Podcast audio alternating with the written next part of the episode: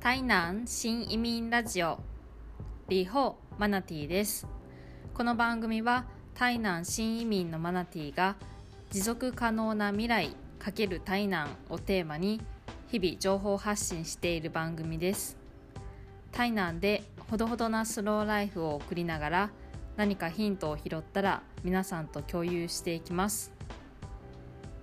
最近世の中プラスチック生産を減らそう。プラスチックの消費を減らそうという動きが活発になっています。そこでプラスチックについて今日は考えていこうと思います。本編へレッツゴー。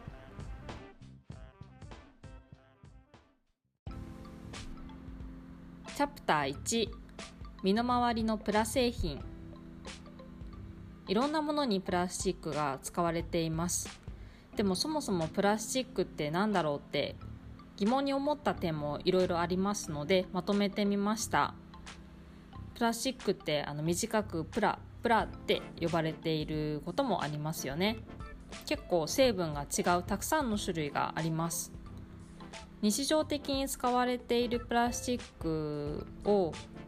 4大汎用プラスチックって呼ばれているものがあってちょっとそれぞれ紹介したいと思います。1つ目がポリエチレン。なんか聞いたことありますよね。牛乳パックや紙コップの表面のラミネートラップフルーツネットなどの緩衝材マヨネーズ容器チューブアイスの容器レジ袋ポリタンクそういったものがポリエチレン。2つ目ポリ塩化ビニール。これは建築材料で結構使われていて塩ビって略されてよく呼ばれています。建築材料のクッション材断熱材防音材壁紙網戸それから目には見えないですけど床下の配管関係も最近は塩ビで作られています。3つ目ポリスチレン。これはコンピューターやプリンターテレビなどの外側のハードの部分。それから発泡スチロールや食品トレーなんかに使われています。4つ目ポリプロピレン。これは熱に強くツヤがある特徴がある物質でして台所やお風呂の浴槽などの用品自動車部品荷造り紐などで使われているものです、まあ、この他にもいろんな種類がプラスチックってあるようなんですけど農業漁業乗り物住宅医療身の回りの生活用品本当に多いもう本当にいろんなところでプラスチックって使われてます。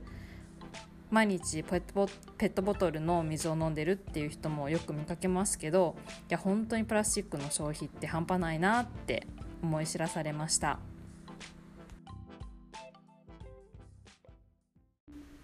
チャプター2プラスチックの歴史。プラスチックは約150年前にアメリカで生まれたものでして最初に作られたプラスチックはビリヤードの玉だったそうです。日本で本格的に生産がスタートしたのは石油を原料とした石油化学工業が盛んになった1958年頃からだそうです。ってことは私たちは60年くらいプラスチックと共に生活しているっていうことになります。うん。でプラスチック製品ペットボトルとか食品トレーとかいやあのいつもリサイクルに出してるっていう人も多いと思うんですが国連のこ、えー、広報センターのホームページを見てましたら実はプラスチックごみの9割がリサイクルされてないっていうちょっと衝撃な事実が分かりました。でまあ、私たちが意図せずにですね無意識のうちにゴミ袋が飛んでいったりとかペットボトルが強風で飛ばされて飛んでいったりとかまあ、街でもそういったのを散見することありますけれどそうやって川などに流れ込んで海へ行って海にたくさんこうプラスチックごみが溜まっちゃってるっていうのが最近結構いろんなところで報道されている事実ですよね。なのでまあプラスチック私たちはリサイクルしていたと思ってたんだけれども実は世界で見たら全体で9割プラスチックはリサイクルされていないということをちょっと今日は覚えとってほしいなと思いますではまた次回次回もプラスチック続きます。再会。